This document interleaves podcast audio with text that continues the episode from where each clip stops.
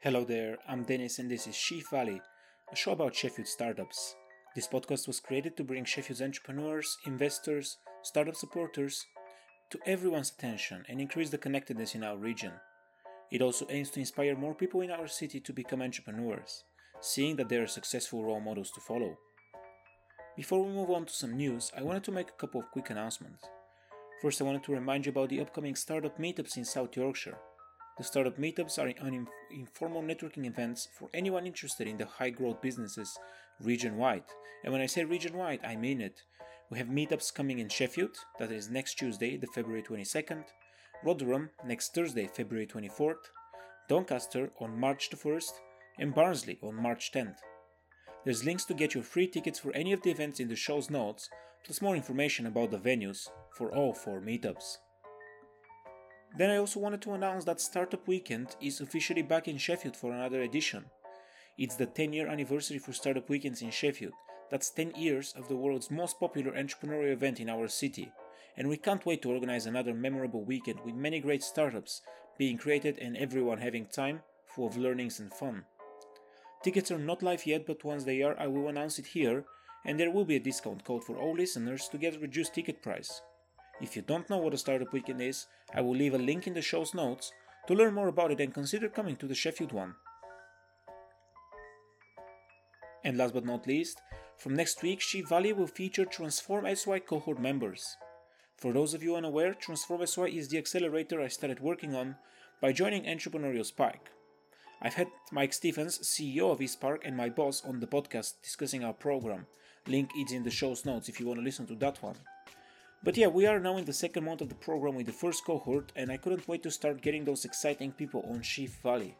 The first episode will be with the head of business development for an IoT cybersecurity startup, IoTech, for which you can read in Transform SY's newest newsletter. I will share a link in the show's notes. They are looking to revolutionize the way data is stored and secured for resource constrained devices. Make sure you subscribe to Sheaf Valley to not miss the episodes. It's really important and it's really entertaining as well. And now it's time for global news. This week I will briefly talk about cryptocurrency. Crypto is in a very weird stage of its development. On one side, the whole crypto portfolio decreased massively. In the first few weeks of 2022, there's been more public outrage about the environmental impact of Bitcoin mining than ever before, and some countries are openly contemplating serious crypto regulations that could potentially cause another stagnation of the market. But on the other side, crypto seems to have made its way to the mainstream Crypto companies occupy the advertising spaces of sports teams, jerseys, and arenas. NFTs are everywhere, and there is hardly a celebrity without an NFT Twitter profile photo. And there's now countries that recognize Bitcoin as a legal tender. El Salvador, I think, was the first one that did that. And now, the Super Bowl, the annual biggest sports event in the US, whose halftime advertising break probably draws as many people to the TV sets as the sport itself, was filled with crypto ads described as an attempt from crypto companies to sell the Web 3.0 to the mass audience, what I saw was a sort of a new dot com bubble. And not because I don't see the potential in crypto, on the contrary, I consider Ethereum to be a revolutionary technology that can have real world positive impact. But at the same time, the current push of crypto in the mainstream to me is unsustainable and ill productive. People are being taught about these new shiny opportunities to make money, rather than being sold the concept and philosophy behind cryptocurrency, and no one talks about the risks neither. Only three weeks ago, the football fan token app Iconic filed for liquidation, although as the price of its token decreased and the company found itself insolvent, unable to pay the six and seven figure contract it signed with major sports teams and leagues. As I said, I'm not anti crypto. I have made my investments and I'm interested in the field due to the innovation potential but the current direction of the crypto technology towards commercialization, capturing people's interest for easy money making, and ambiguous NFT applications is not the one that will reap the most rewards for us all.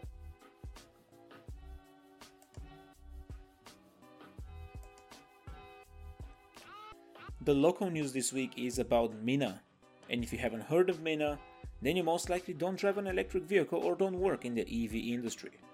I'm only saying this because Mina is very established in their industry. They have a number of award winning solutions for EV charging, both for small businesses and fleets, and integrates with, with home and work charging points throughout the United Kingdom to accurately capture energy costs. It says it's the most accurate, uh, accurate system to use for capturing energy costs.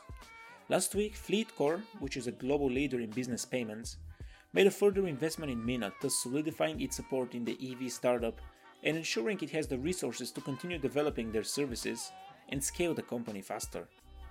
FleetCor has already integrated Mina's solution into a couple other solutions they offer in the UK, and the move is very exciting for Ashley Tate, co founder and CEO of Mina.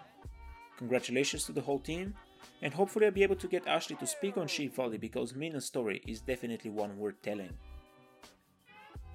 Now it's time to move on to the main event today my conversation with Patrick Speedy from Impart. Before we start, I wanted to mention that Patrick and I was supposed to speak together as early as last November, but then we had to keep pushing it forward because he and his company were in the process of acquisition, which materialized in the end of December and is now a fact. Impart was officially acquired, and Patrick shares a lot of details around the acquisition and the future of his company and himself. Plus, he also uncovers the history of Impart and how did they get to this stage. Enjoy our conversation.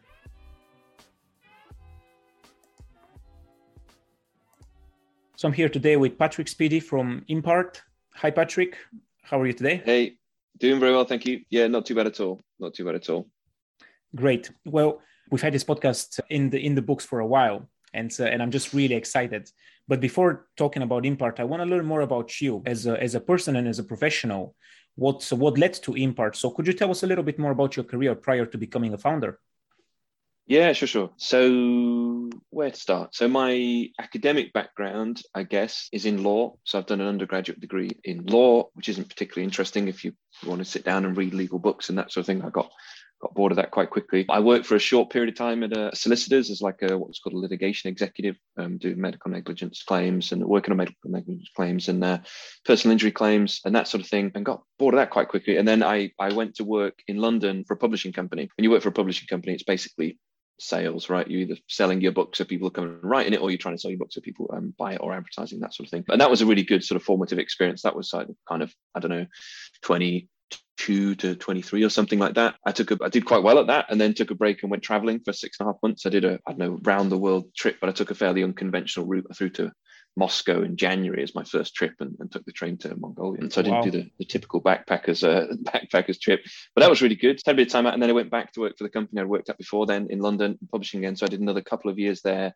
and uh, and I'd kind of got got got bored of that at that at that time, and I was trying to think about the next thing I was going to do, and I had some conversations with a friend of mine, Robin, who, who will turn out to be my co-founder, who would turn out to be my co-founder I've known a long time since school, chatting about the the basic concept of what Impart was going to be. It kind of we're formalizing it ahead, and I also wanted to do a master's. So to me, it was a good opportunity to go and do um, something that didn't kind of give me a gap in my CV, but gave me a bit more time, uh, not doing a full time job. So that's when I moved to Sheffield, and I did a master's, which again was kind of focused on law. So it was biotechnology, law, and ethics. It's kind of niche, but um, focused in a lot about intellectual property, ethics, patents, and the ethics of patents, that that that sort of thing. There's some weird stuff about transhumanism and, and stuff as well, which was quite interesting interesting. And part of that also gave me the impetus to go knock on the doors around the university to ask about my business idea and what people thought of it and, and speak to the Enterprise Centre. I'm sure we'll come on to talk about that in a bit more detail. So I got this uh, kind of concept of what Impart was but it was on scribbled notes on phones and, and big bits of paper and, and that sort of thing. So doing the masters kind of gave me the impetus to go and take some time out and knock on a few doors actually inside a university while studying at the university. And that was really good. And then, yeah, so from then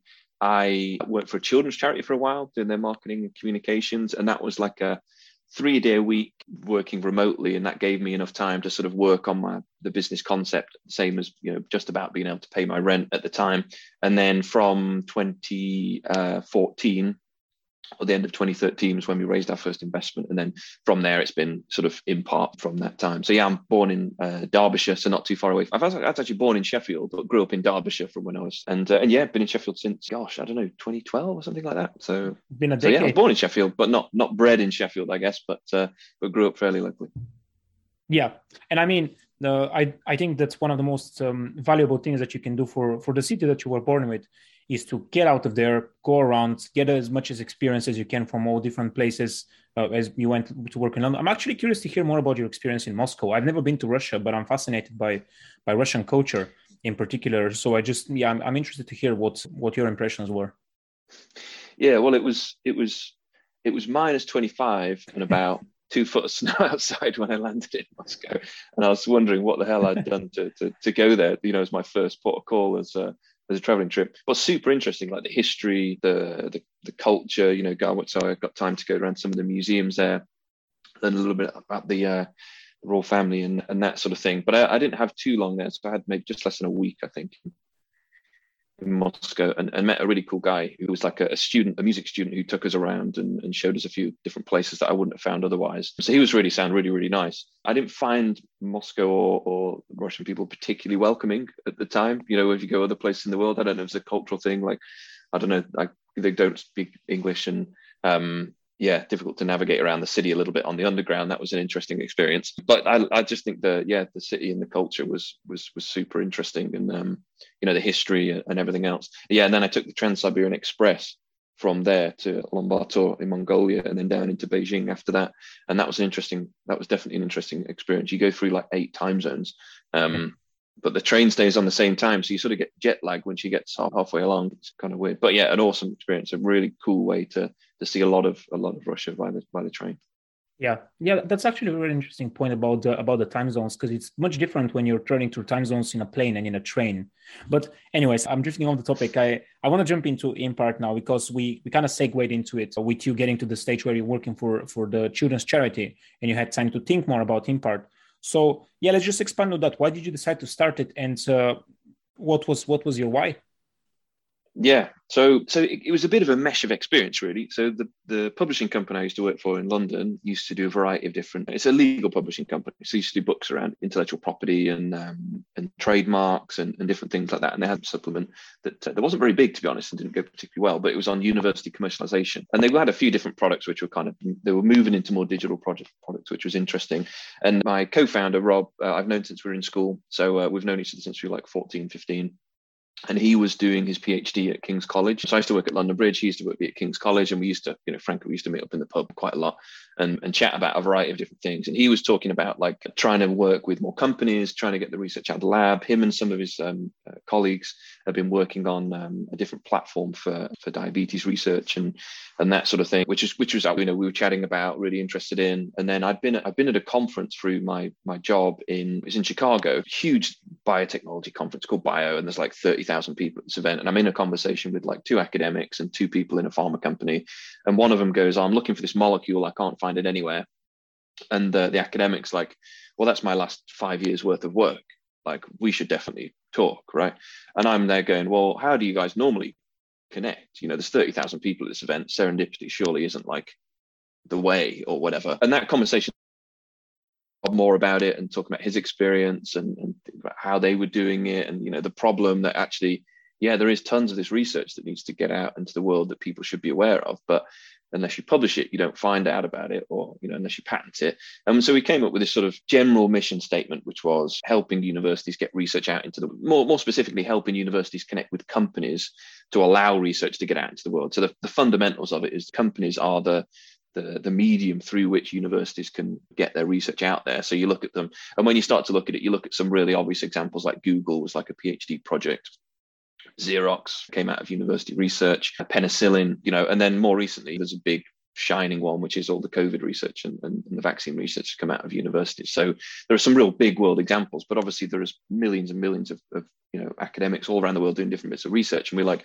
there should be an easy way to do it, right? And then you start to look around see if, if there is already a way that's doing it. And there were some government initiatives that have sort of tried to do it before, but we we felt I think I can be as honest to say this. We felt that they hadn't done it very well, and we felt there were some reasons where we could come up with a unique idea for it to work. And and that was as far as we got, I guess, with bits of paper. And then we started going to speak at people in university. I was at the University of Sheffield going to try and you know, as a student there asking for meetings with, you know, heads of departments and stuff to see if they'd meet with me and, and, and I could bend their ears. And Rob was doing a similar thing at King's College where he was studying as well and starting to speak to them about it. And, you know, we did get some feedback like it's been tried before, it doesn't work, it doesn't work because, but all the reasonings they gave, like we didn't feel were were, were valid if we were going to do it properly and the way we thought that we could do it. So I guess you like that as a, I don't know, a founder of a company, you sort of pet- petulant, don't believe in what everyone else says. You have to validate it yourself first, right? And then you speak to enough people who actually say, actually, this could be a, this could be really interesting. You know, how how would it work in practice? And then you start to think about, okay, well, how the hell are we going to actually do it? Like we didn't have any money or anything, you know. And and and that's when we went to the. I, I went to the University Enterprise Centre at Sheffield and said, look, we've got a business idea. How do I write a business plan? How do I do you know where do you start basically? And, and got some really good advice there. And they had a scheme where you could you could apply for a thousand pounds worth of funding. You had to fill out an application. You had to you know go and present it to you know a team of people. And then they agreed to give you a thousand pounds. And that's where we we spent 500 quid on the first website. We applied to a pitch competition which cost 200 pounds uh, we booked a night in a hotel we bought some business cards and a pop-up banner and it was like 900 and you know 96 pounds 80 or something like that and that was the event where we met our first investor and everything. I think I'd, I'd always wanted to start a business.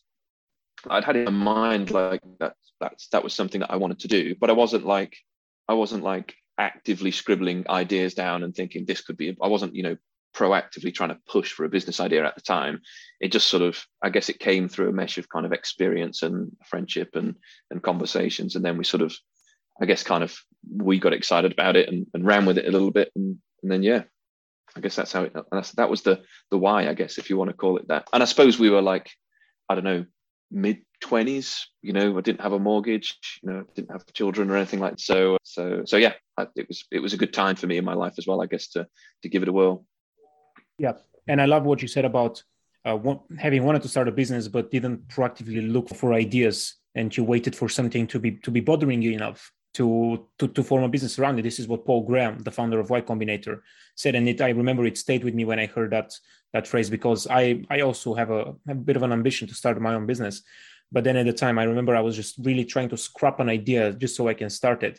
But then realistically, you just need to wait for something that really opens up as an opportunity, and it's really a big enough problem that you want to focus your, all of your time to to solve it. So, mm. I mean, I think that's part of the reason probably why you're successful. And I'm really interested to also hear more about the the how so you you said that when you were starting to have these conversations, it's it is it is a big it is a big topic and it is a big problem because university research and then industry R and D these are massive massive industries. And I'm just curious to hear like how exactly do you forge this connection and what are the benefits for both sides?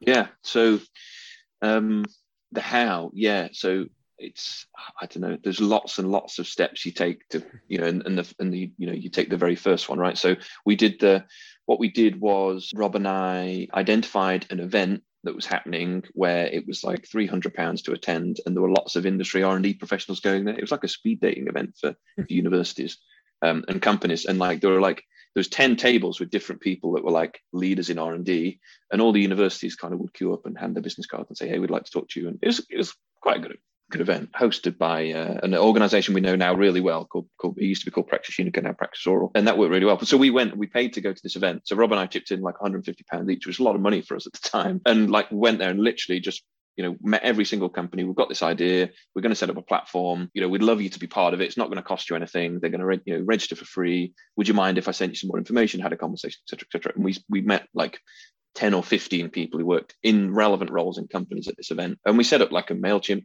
email list. And then, you know, through the meetings I'd done at Sheffield, Rob had done it um, at KCL, we'd we'd got a couple of contacts in universities that we felt we could kind of like run a, a, very basic pilot, which was basically an email list, and we'll send it to people in companies and see if they're interested in the stuff that they send. And then the idea was that we track the analytics and, and see who opened what. And the, the ultimate idea was that we we you know part of the value proposition would be to introduce them to relevant people and companies and provide some analytics on or some feedback on you know, quali- quantitative and qualitative feedback on on how they interact with with people in in, in com- how they how people in companies interact with their their research, I guess. So we sort of put this like basic list together, and then the the thousand pound uh, grant I mentioned, we applied to this uh, pitch competition called Venture Fest. And if you're familiar with it, I don't even know if it's still happening anymore, but it used to it used to be one in York and one in Bristol, and and you had to write a business plan. And Rob and I were you know we're still busy doing other things. We're like right, we have a deadline. Let's write a business plan. Let's apply to this competition. Like we probably won't get shortlisted, but you know, hey, let's let's send it in. And we send it in, and we got shortlisted. So six companies pitch at this event,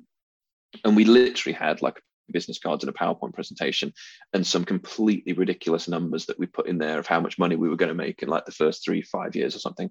Um, but it was run by the Yorkshire Association of Business Angels, this pitch competition. And at that event, there were various people exhibiting. One was the University of York. We met some people from the University of Bradford there as well. And they heard us give our pitch and they were like, oh, this is really interesting. You know, we'd love to be involved because we mentioned that we were running a pilot. So we, I think we cobbled together, I think, five universities to send us some frankly stuff I think they've got you know lying around in the, in the probably not in the top drawer in the bottom drawer you know to test the the the, the I guess the concept that we were talking about. And then also at this event, we met a business angel who was an ex academic who grilled me on the stand, like mega grilled me on the stand, but in a, in a good way. You know, was like, I've done this before. I know that this is a problem. How are you going to make it work? How, have you considered all these different things, etc., etc.?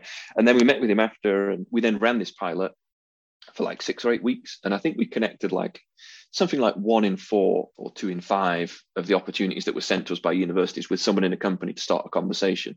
And the university got quite excited about quite excited about that. They didn't expect it to work, to be honest. And it was really clunky, right? We had a very basic website, there's a MailChimp email list, and it all sort of, you know, circulated around. And there was Rob and I in the background, like frantically making sure that all the things were getting to the right to the right place. And so the pilot and it was the University of York agreed. So that the idea that we put together as a business model was that they would pay an annual subscription as a university to post their content onto the platform platform, and it will be free for companies to register.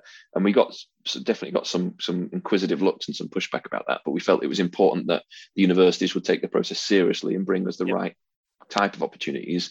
And we felt that you know you don't charge people to walk into a shop but if you want to buy something like then you have to obviously transact with the you know whoever's selling you something. And that was the general sort of concept. And we also wanted to build a big industry community quickly. And we felt that if we were charging people at the door, it would take too long to sell them the concept before they'd actually interact with the, the research that was in there. And the University of York agreed to buy like a heavily discounted subscription from the start. We didn't even know what to send them. Like we didn't even know how to send them an invoice or anything. We had to ask someone what type of invoices to send. And with that sort of validation, the guy that we'd met who has been with us right the way up to just before Christmas agreed to fifty thousand pounds in our, our business like yeah before we properly launched it really.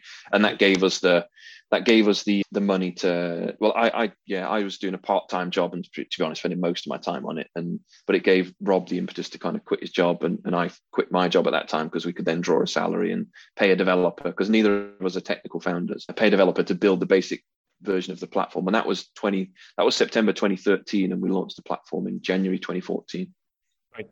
Also it was a very very quick like development of the platform from September 2013 to January 2014. Yeah. How yeah. did you? The first version wasn't very good. Ex- expectedly. but it it worked. No, yeah, the, and we met um, the guy who's our now a lead developer, chief technology officer, I guess. You know, we met. He was him and his partner were working in the back of a pet supply shop in Rotherham. I just googled website developers, went and met them. Literally, I've still got the crayon drawings that I took over to to put the basic website together. But he, you know, he's well, still now. You know, he's I class him as a good friend of mine, but he's you know still working with us now, and uh, and just did an amazing job of turning it around really quickly at a short deadline because we didn't have much money, and we're yeah. like if we don't if we spend too long building it, we'll you know, and trying to pay ourselves at the same time, we're, we're not going to get to the point. And luckily, we, I think we got after York, we got another one or two that agreed to pay like a six month subscription in advance. So that also gave us a small bit of revenue. But yeah, it was a very quick turnaround. Yeah. And so the next question, which I have in the list, it's about the alternative solution that uh, that were existed at the time when you started Impart.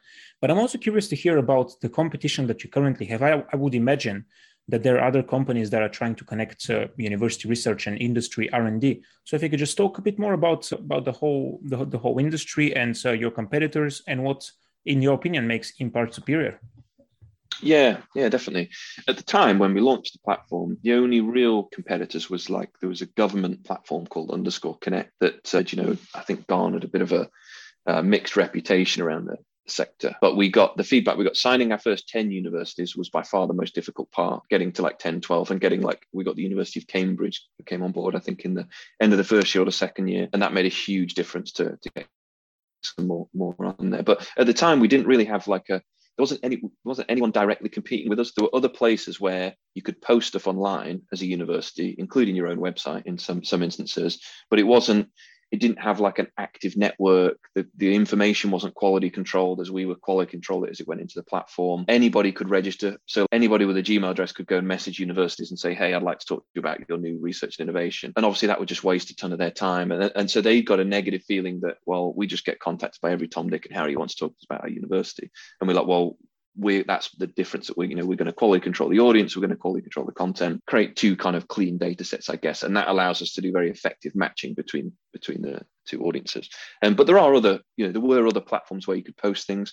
There are other companies that do like kind of crm software for for universities. So if you want to track your new patent disclosures all that part from tracking you know the initial disclosure to patents patent renewals etc etc there are a couple of big companies that do do that. And they do have some functionality where you can push to like a, a portal either on your own website or a, a bigger portal. But again they're not quality controlled in terms of the audience. So the only time so we don't usually have to do tenders at universities, but when we have done them, it's usually been a single tender. And what that means is they can't find comparable services to ours. So we've been kind of fortunate that there hasn't been lots and lots of competitors trying to do exactly the same thing as we've done. The closest one is probably another government, a government scheme who, who have told us always that, you know, oh no, we're not trying to do the same thing as you are. It's called Konfer. But from very early days, we saw it and we felt actually you're, you're trying to replicate a lot of what we're, we're doing. But it, yeah, it hasn't really been an issue for us. You know, it doesn't seem to be something our clients talk about um, talk about a lot. And anything that brings and promotes university industry connectivity, and they do a good job of promoting it, I think, is uh, is a big positive from my perspective. Like, uh, you know, the part of the, our business is about the philosophy is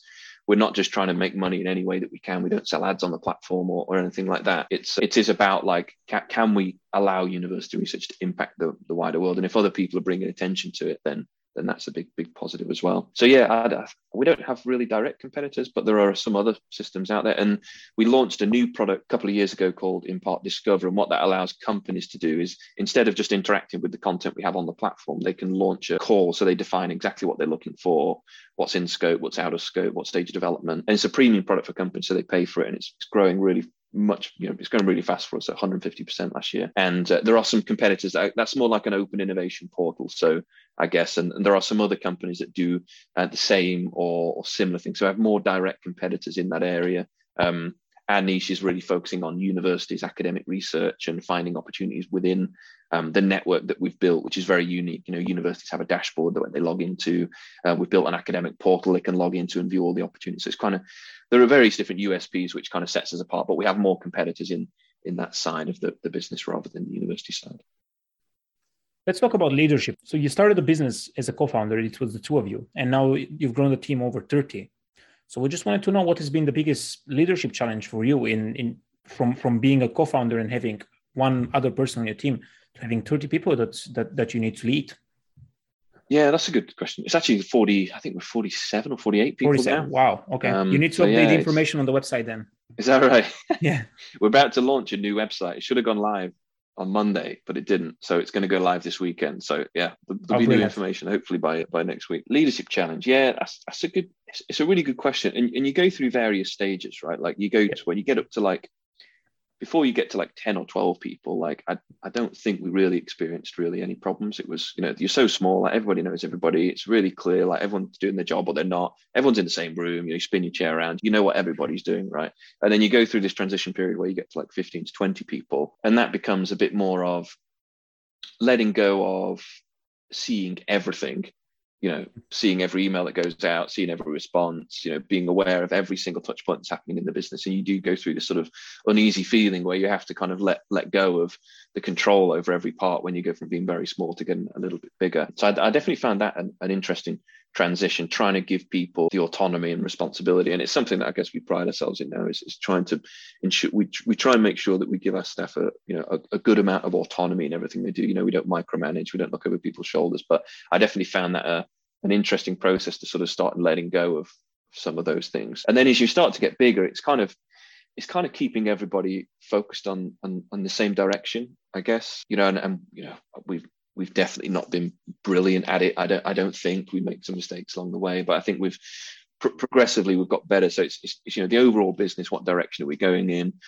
what is the mode of growth everybody should be aware of? We're going in this direction. What's the product development direction? And it's very easy to get in an island with product development where, you know, Rob and I talk about it and the dev team, and then no one else really knows, or, you know, we've not been very good, I think, at times at, at communicating the overall direction of product. And I hope that we're getting getting better at that, uh, getting better at that now. And then on a per team basis, it's kind of giving people their, you know, they're, they're giving people the responsibility to drive, you know, their teams in, in the right direction, focus their teams in particular areas, you know, set them directionally with a you know list of strategies. You know, what are their KPIs? Um, how do we track them? And what looks good, what what what is bad? And it takes a while to figure out what good and bad looks like. And I think we've got to a place now where all of our teams know what their their targets are per year, whether they're soft or you know hard metrics like sales targets, for example, and then you know how we track those in terms of in terms of KPIs and uh, and everything. So I think that yeah, I don't, I don't know. It's a question of leadership, I suppose. But yeah, keeping people on on course has been an interesting interesting challenge, and particularly in the last couple of years, I think when everybody goes remote, like usually you're in the office.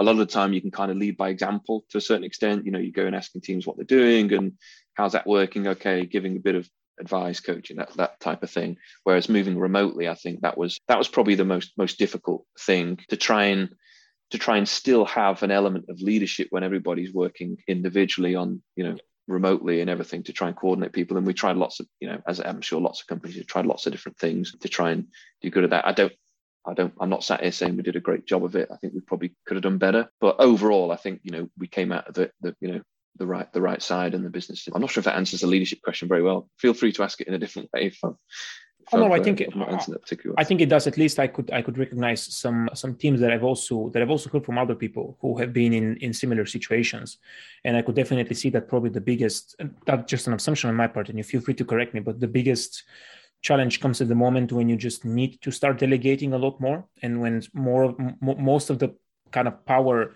of how the business is going to is going to progress falls out of your hands when they're too, when when there are now too many people in the business, so you can't control everyone, and you really then need to let let power go and let people be be autonomous. I think that you've solved that challenge pretty well from what it seems as the results of the business. Yeah, I think giving people ownership and responsibility of it. So at, at, times over the years, you'd have meetings where you'd be like, "Yeah, great, that's that's a great idea. Yeah, that's what we should do. That's what we should aim for. Brilliant. Happy days. Speak to you tomorrow." And then now it's like, actually, Dennis, this is your responsibility. This is what we think we should aim for. We think your team should be the one that should own this action um, going forward. We think that we should, you know, meet tomorrow to finalize the KPIs, and then we're going to track them from now till this point, and we'll find out if it's working. If it's working, we're going to track them again. So going from sort of having a conversation to thinking, yeah, that's a great idea, and then in three, four, five weeks time, two months time, going, okay, well, how is it going? And everyone's like, oh, well, you know, and no one's no one's fault really. It's my fault yeah. and, and Rob's fault for not not defining it clearly enough and giving people you know the ownership of, of certain things and and the responsibility of it and actually what i found is when you give people that we're very fortunate to have very very good people in our, our teams if you give people the ownership and responsibility of something you know they that it really it, they really get going you know it gives them the ability to show what what good looks like and that what they're doing is good and and and yeah i've just found that I, I think it helps them no. And I think at times there's, yeah, maybe, yeah, it's definitely something that comes back to, to leadership. I think being able to to define those things in that way. And you mentioned in the beginning of our conversation the the pitching event that you went in in New York. I think you, you said pitch pitch fest. A venture fest, it was called. Yeah. Venture fest. Yes. Yeah. Uh, obviously, there are a lot of early stage founders that go through that go through similar pitching competition. I know one that happened just uh, just the other day here in in South Yorkshire uh, called Get Funding Fit, part of the part of the Team SY project. So I just wanted to I, I just wanted to ask whether there whether there's anything that you would tell current business founders that are validating their idea. If there's anything in particular that they, that they should be looking for and if that thing shows up they know that the business has potential? Mm, yeah that's a good question.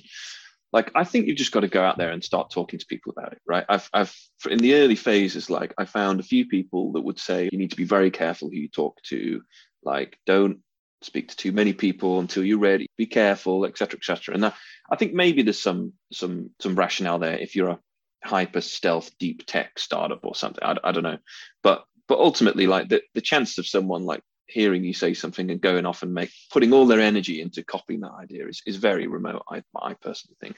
So i think you've just got to start putting yourself out there right? You start by speaking to people that you know friends and family but frankly they're always going to validate your idea right? They you know if good people will probe you and, and, and argue with you and disagree with you and stuff. But then you've got to go and speak to people who don't know you and people who do work in the area that you're hoping to affect. So whatever that might be, like I spoke to a guy setting up, like thinking about setting up like a football coaching like app or something. I was like, have you been to Sunday league football matches and spoken to the parents? You know, it's about like getting kids to find coaches.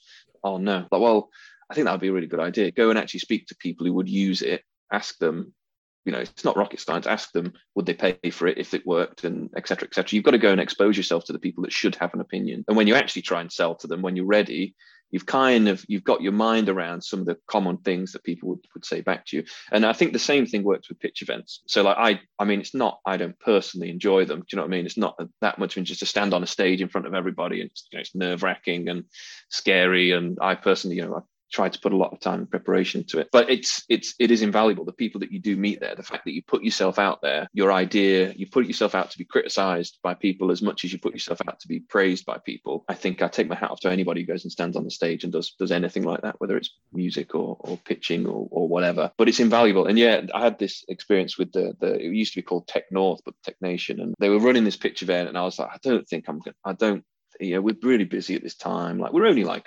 12 people or something. We weren't huge, you know, but had lots of stuff going on. I was like, I don't think so. And uh, the uh, Laura who, who works there, who I think we connected with, I'm, I'm going to forget her second name now. Laura she Bennett? At, that's right. Yeah, she used to work at Tech Nation. She was like chasing, like, I think it'd be really good for you. I think you, I think you should really go. And yeah, it was her that really got me to go and actually pitch right. at the event in Sheffield. Pitch the event in Sheffield. Got through that event with a couple of other really good companies. They got through as well, and then got to pitch it like the national event in Manchester, and then we won that event and that got like an all expensive paid trip to South by Southwest in Austin, Texas, and a booth at like TechCrunch Disrupt in London or whatever. And and it was, you know, all all paid for and everything. I was like, you just don't know who you're going to meet at these places and you don't know how how it's going to go. And that made a big so raising our second, you know, we had a business angel investment, raising our like first venture capital investment was still quite small. It's like three hundred thousand pounds.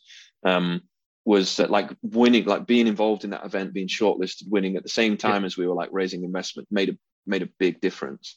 I think so. It's all that kind of feeling of momentum that people, are, you know, there's a positive feel about what you're doing, and people are getting excited about it, and and that sort of thing. So yeah, you just don't know. Yeah, take every meeting that you can at the beginning. You don't know who you're going to meet at any event, so go to as many as you can, and it will be the one that you think you go at the last minute or something. You'll meet the best person, or you'll sit next to someone grabbing a sandwich somewhere and that'll turn out to be the best. I've got multiple examples of this where I've nearly not gone to meetings. Like we nearly didn't go to a meeting with MIT because the guy hadn't really responded to us. He wasn't sure if he put us on. We did this trip to Rob and I to the US where we tried to meet um, as many universities on the East Coast as possible. Um, and I was like, I'm just going to turn up at their office and just hope that he's still ready at the right time. And he's like, Oh, hey, I'm so sorry. Yeah, coming in took me through security where the Microsoft and you know offices are that attached to the MIT building. Met him, met a couple of his other colleagues there, and we yeah that just ended up being like the biggest the biggest breakthrough that we had in actually getting into the US university market. And yeah. we very very nearly didn't go. We were we were yeah. thinking about not going on the morning. Yeah, I I think that's a great point. And uh, honestly, I love how relatable you are because um, my next question is going to uh, if, if people haven't not haven't seen the the post on your social media, for example, they still don't know what happened with Impart, but the stage that you reached and listening now to you and saying all these things, like small things, like for example, how you mentioned at the beginning, you, you didn't know how to send an invoice. There are found, founders of businesses out there who on podcasts and in, in media, they sound as if they have figured out everything from the start. And, and, you know, it is just when you listen to them and you feel like you can never reach that level of of professionalism and of and of excellence. And uh, just listening to you and you being so open about the challenges and about the fact that you didn't know everything and you learned step by step is is just really really inspiring in my opinion. And with that in mind my next question is about the recent acquisition that happened. You impart was acquired. And congratulations once again. And yeah thanks. and I just want to ask what's uh, what's really going to change for Impart, what's going to change for you, and what is next uh, for the company? Mm. Yeah, it's a, it's a good question and exciting times for us. So yeah, over the last probably over the last 12 months or so, Rob and I, my co-founder Rob, have been thinking about like what sort of direction that we want to go in. You know, do we want to raise another investment? And and we'd got through, you know, a COVID period where the business stayed relatively, you know, stable, grew a little bit, and our, our company product grew quite a lot, but not not crazy growth. And then we were coming out of that and starting to feel positive. So we're starting to see growth in the business in, in, in all metrics and and that sort of thing. So we're pretty confident we could have raised like a um, so in total so far, I don't know for anyone who doesn't know, we've raised about 1.3 million pounds in investment in three different investments. So we felt pretty confident we might be able to raise north of you know three to five million pounds maybe. We've got some good contacts. We've got our existing investors who were who are on board. We also had a pretty good organic growth plan. So and you know we didn't need money at the time, you know, to carry on trading and and everything else. We felt like if we were you know conscientious and careful, we could grow through revenue and, and get to a point that we could reach uh, reach an exit. And and we were probably targeting you know two to three years time from from this point.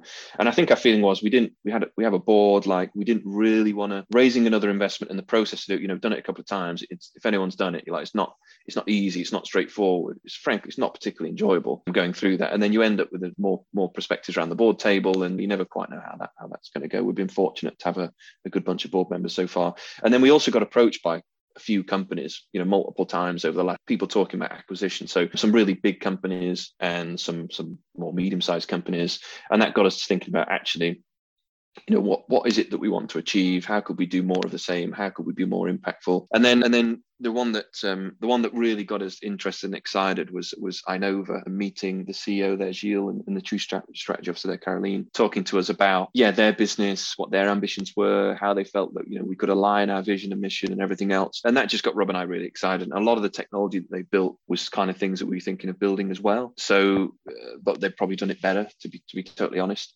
Um, and and then there's and then there's all the other things you think about like the cultural fit you know do, do we think we can work with them? Do they have the same sort of mindset focus philosophy etc and that that quickly became became sure that that was uh, that that was the case. So so yeah and then you know you start having those conversations then it's like right well you know anyone who's been for an acquisition you know breast tax what what what is it what what's the offer on the table? Then we go through you know that process of different offers. Obviously we got board we got investors we got people to consider we've got ourselves to consider our, our own ambitions. Yeah got to got to a place that we were i don't yeah i don't, I don't know yeah we're, we're happy with. Um we're really happy. i think any any good negotiation comes out with everybody feeling like you know not skipping down the road otherwise someone someone's not been treated fairly. So but we got to a point that we're really happy with and, and again the sort of the strategic cultural fit we were really excited about. And then as we go through the due diligence process start speaking to a lot of their different technical teams, product teams, marketing teams, et cetera, et cetera, uh, and then start to get more and more excited about the people that we would potentially be um, potentially be working with. So, so yeah, and that's that ran up to just before Christmas when the deal actually closed, and then yeah, we actually made the formal announcement yesterday, I guess, and and so far super positive reaction. So so that's been that's been great. Yeah, and for Rob and I personally, you know, just a a really you know a validation of everything that we've built sort of accumulation of all the different people that have worked with us in the past in our teams and all, all the people that we have working with us now. We're only as good as our team. So so it's a it's a validation of every everybody's everybody's hard work really. Absolutely. And it's a massive it's a massive success story for as a as a startup as a startup hub. That doesn't happen every day that a startup gets acquired especially in the in the academic and industry r&d fields.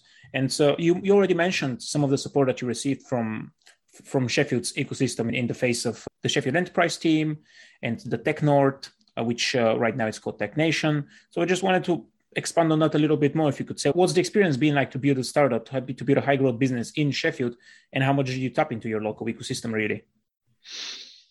Yeah, it's a good it's a good question. The Enterprise Centre at the university were, were very helpful like open door policy. You can come in and use the space. You know, you can ask us questions, etc., etc. It's not that they had expertise in our area of business, but generally the, the usual questions you'd have starting up a business. That was it was useful to have somewhere to go, somewhere to speak to, and and, and that sort of thing at the beginning. Uh, to a certain extent, set up our first office, which was like free for a certain period of time. There's like a, an incubator, as they called it. To be honest, there was only me in there for the first eight months, I think, on my own. But it's still a place I could go that wasn't home. It was good. So by far and away, at the beginning, the, the Enterprise Centre Sam Deakin um, and uh, a lady called Jane at the, the Enterprise Centre was super super helpful, and that was and that was yeah, and then I guess Laura and and, and the whole Tech North thing after that was also was also helpful as well. Two of our investors that ended up being on, on our board, one very early, one latterly, um, both from Sheffield. You know, really positive. There are business angels in and around Sheffield that are you know op- open for for business for the right type of opportunities for sure. I think having two universities in Sheffield is, is, is really useful for recruitment. So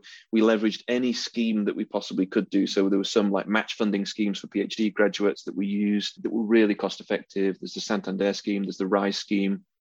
We've used all of these schemes and still still do to a certain extent. I think we are still using the RISE scheme, but just finding new graduates and most of the people that we've got, just thinking about our management team, most, if not, in fact, all of the management team that we have are graduates from the University of Sheffield or, or Sheffield Hallam. So have either done PhDs or masters or, or, or undergrad degrees at, Sheffield. Uh, obviously, we've got a bunch of people who've done been to other universities as well, and some of them have done Sheffield and other universities. But but it's a, it's a testament to the quality of graduates you get, and I think people do want to stick around Sheffield. And I think for the area that we work in, so like people who've done PhDs or scientists don't necessarily want to work in the lab, but are still passionate about science and, and technology. You know, they start to wonder where how, how am I going to get into the world of work, not working at the bench in a you know in, in a laboratory. And I think our business is kind of science communication, still being involved with university research, had a big appeal and is quite unique in Sheffield. So that's definitely been that's definitely been useful. I, I used to live in London. My co-founder Rob still lives in London. Like the price of offices and everything else is cataclysmically different. So yeah, for a for an office that we had was like a, a fifth of the size a while ago in London was like almost double the price of the office we had in Sheffield at one point, if I remember rightly. So yeah, just the cost of living and the office space and everything like that is uh, has definitely been been good as well. So yeah, and I think it was only really the Tech North event where I started to meet other founders. Like at the Enterprise Centre, there were some other com- some people that were coming through there, and I was aware of um, I was aware of a couple of others that had been kind of before me, a couple of guys who set up that company, Match Chat, or uh, uh yeah, I, I, think James Routledge. I think I know he's done his mental health startup or something, something now. But I was aware of there was some like there was some like awareness that other students had set up businesses, which kind of gave a positive feeling, I think, and that's why the Enterprise Centre felt like it was it was brand new. They'd got this space and they're on the up and and everything else. And I, I think unfortunately they've kind of disbanded it now, but um, if I'm if I'm if I'm actually back the enterprise team yeah in uh, 20 January 2020 it was it was back in action. And then obviously COVID happened so there was a bit of a stall but yeah. uh, but but right now they're back in they're, they're back in full speed. Last last year they had a very successful pre pre accelerator which they had a really nice demo day which I attended and it was it was a big success. Uh, so yeah they're back in action in New Sheffield. Awesome. That's excellent. Yeah I definitely I need to get along to some of those demo days. Like you get a real something you can't kind of um replicate and seeing people yep. with new business ideas pitching their ideas and stuff. It's it's just really exciting to be around their energy. Um, yeah. So I'll definitely get along to this. But that's great to hear. I'm really pleased because I know maybe it was two or three years ago that there was a there was a period where they were like rolling the enterprise center back into another department, and I felt like it yeah keeping it separate was was a big positive. So so that's good. That's good to hear. Yeah, they're yeah. definitely the. I mean, I did go down to the the Chamber of Commerce at one point, and ask like how do i write a business plan? How do i do a financial plan to raise an investment? And i found that not particularly useful. And the thing the things that you need as a as like a you're starting up a new business are really basic things like what does a set of management accounts look like? Have you got a template? And the enterprise center had one of these templates that i could use.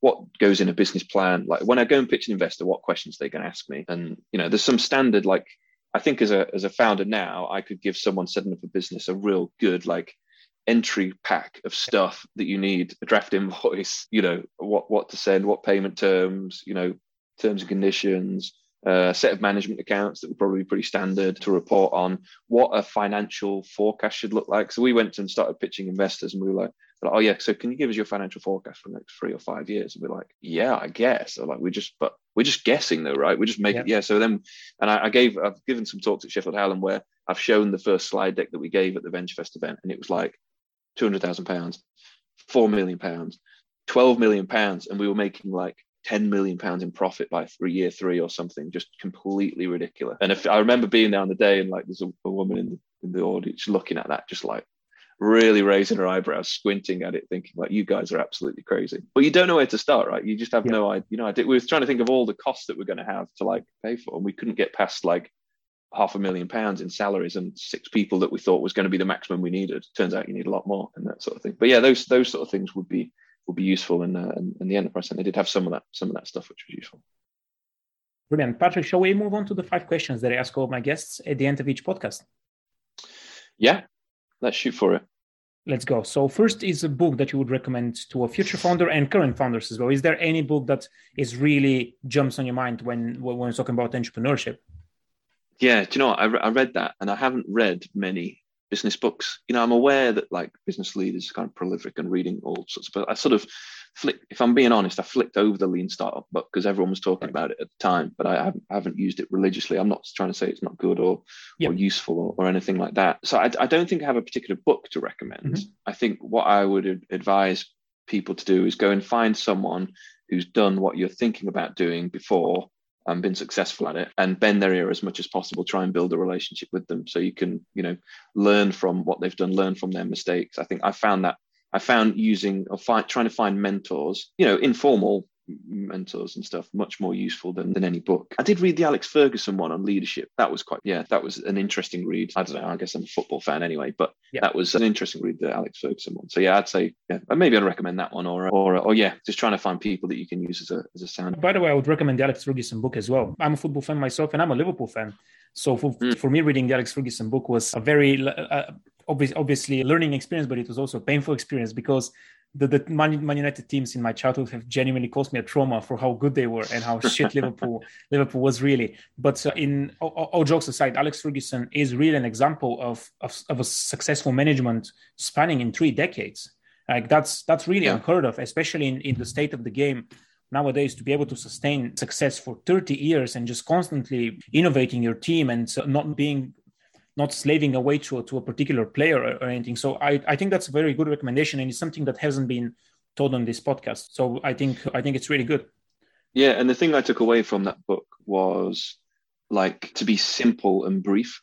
You know, like mm-hmm. I, I think there's a tendency to like try and say too much. So when you sat with your team, like it's very easy to sit and to talk and and try and put points across. You know, and talk a lot and, and actually it's the short, simple messages that get that really get home to people, and try and do that as much as possible. And then it's also all, all the little bits of details that add up to something big, right? It's do you do you I don't know do you remember something that someone told you or do you you know he has this thing where he'll always remember the parents and kids and you know all that sort of thing. And i'm terrible at remembering names to be totally honest but it's all the little things that you actually you, sometimes you think about doing things that you think oh that would be good to do and then you don't actually do them. And so all those little things and i think just just keeping you know his, his bits about his team talks and stuff it wasn't like in my mind i thought maybe he's got 15 minutes at the beginning of every big game where he gives this like big like Al Pacino esque sort of speech, and it and it's always something really short and, and, brief, which I thought just found that found that really interesting. Sometimes it's, it's more about what you don't say sometimes and what, what you do say. Um, Absolutely. So yeah, that was a good learning. Absolutely. Um, yeah. Next question is the name. So why did you pick the name Impart? Yeah, it's like a play on word between innovation partnerships, like industry partnerships. We had uh, the first name we had was like called Uni IP, and then mm-hmm. I think we I think we couldn't get the URL for it or something. We also felt it was pretty generic when we started googling it, and uh, yeah, Impart we sort of liked and it, it it stuck. So yeah, I don't have a great story about the name to be totally honest. And moving on to the next question. So you said that you were born in you were born in Sheffield, you lived in Derbyshire. You, obviously, you're back in Sheffield. You've been back for for a decade. What's a place in Sheffield that you would recommend that people should visit? Mm. Yeah, that's a good question. Beautiful downtown Bramall Lane is, is probably a good place to. I'm a Sheffield United fan, so that's a good a good place to visit if you want to go and watch some football. The Peak District is that? I mean, is that a, a, a place to say? Because there's so many different places you can go yeah. there. But like, and the the the company that has acquired us are based in France. They were over with us uh, last week, five of them, and and I was just desperate to take them out to the Peak District. But obviously, it goes dark so quickly after after after hours. So yeah, we'll, we'll definitely be taking them out to the Peak District.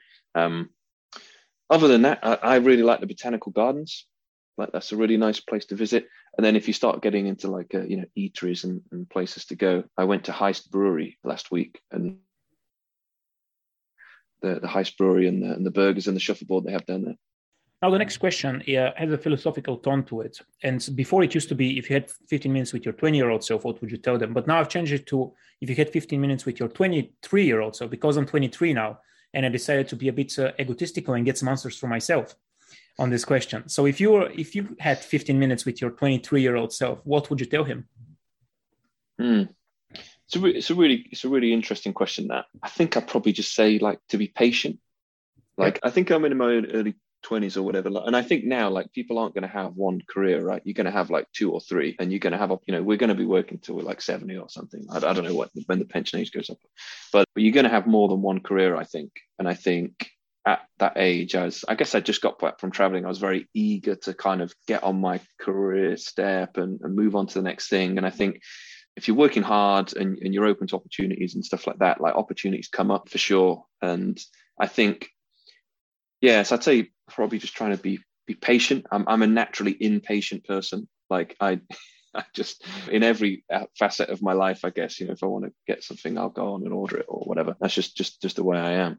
But so I think patience is is definitely a, a virtue in in terms of the sort of the career stakes and everything else. And I guess the benefit of hindsight, you have a reassurance to tell them, look, it's it's it's going to be okay. It's going to work out all right. Work hard, you know, be diligent, and good things will happen. I guess, and I think that's that's that's the key thing. I've also I've tried to anybody I've worked with or interacted with in the past. Like I've seen people sometimes like burn bridges with people that they've worked with. You know, when you're having a bad experience or like maybe your manager's not being great, and you know I've had some good and some I've not had to work lots of places, but I had some good and some really bad. And and making sure that you you keep relationships there. I think you can you can build work relationships regardless of how the, the dynamic works. And I've I've found that I found that very useful over the years to, to leave on a positive footing wherever you've been and wherever you've worked. And I think that accumulation of positivity definitely leads to, will lead to further opportunities in the future. I think so. Yeah, probably be patient would be my my main advice. Yeah. Uh, by the way, the second thing that you said actually resonated even even more. The patient, the patience piece did as well. But the, the second part, I've I've personally had uh, experiences in my life where I've left on bad terms, and I and I have regretted that. And I've had experience where I have actually proactively seeked to end things on good terms, and that has mm. paid dividends. So this is this is incredibly important. And uh, and thank thank you for saying this. And my last question for is to hear one sentence about a big, hairy, and audacious goal that you have for Impart from now on? I think, I guess, I guess we're not Impart anymore. Is one thing. You know, we're yeah. we're our Impart. We're still, you know, we're owned by another another company now, which is which is kind of kind of scary, but also really really exciting. And I think the goal for us is to have a fully connected ecosystem between academia and and companies, and and to provide the the necessary tools that they they need to do that. So I like I like the idea that if the next um, I mean, God, let's not think about the next COVID crisis or something like that. But if Impart could be like a facilitator of uh, a breakthrough medicine, or you know, some some some real. I mean, we've had a lot of great success stories over, over the time through our platform of connecting universities and companies. Really great, but we haven't done penicillin or or you know the COVID vaccine. We can't argue that that came through our platform. You know, it was yeah. it was outside of it. But I love the idea of having something that we can we can point towards that's had a really big impact on on the yeah. world. A piece of research that came out and was connected connected to the right person that went had a, a really big impact on the world. We've had car companies producing ventilators and stuff that we've connected in the platform. You know, there's been um, various different drug discovery therapies. They take a long time to go from like inception to market. So even the eight years we've been going probably isn't long enough to actually see it from inception mm. through to get into patients' arms. But I like that idea. I, I think that uh, that concept of having a, a fully connected ecosystem and that we can see something go from the start we won't really be the start because the start is actually the, the genius minds that are academics around the world that are doing the actual research. So there's always a different inception, but being able to take something from from a very early stage and see it get to you know from start to finish. And I think with Inova, we should have the the capabilities and the tools to see that go through um, from start to finish. So I, I, like the idea that yeah, we could point towards a, a vaccine or or something um, something really impactful that that has come through Impart. Brilliant. Well, Patrick, it was it was a pleasure talking to you. Thanks so much for your time. Yeah, no worries at all. Thanks so much. Really appreciate it.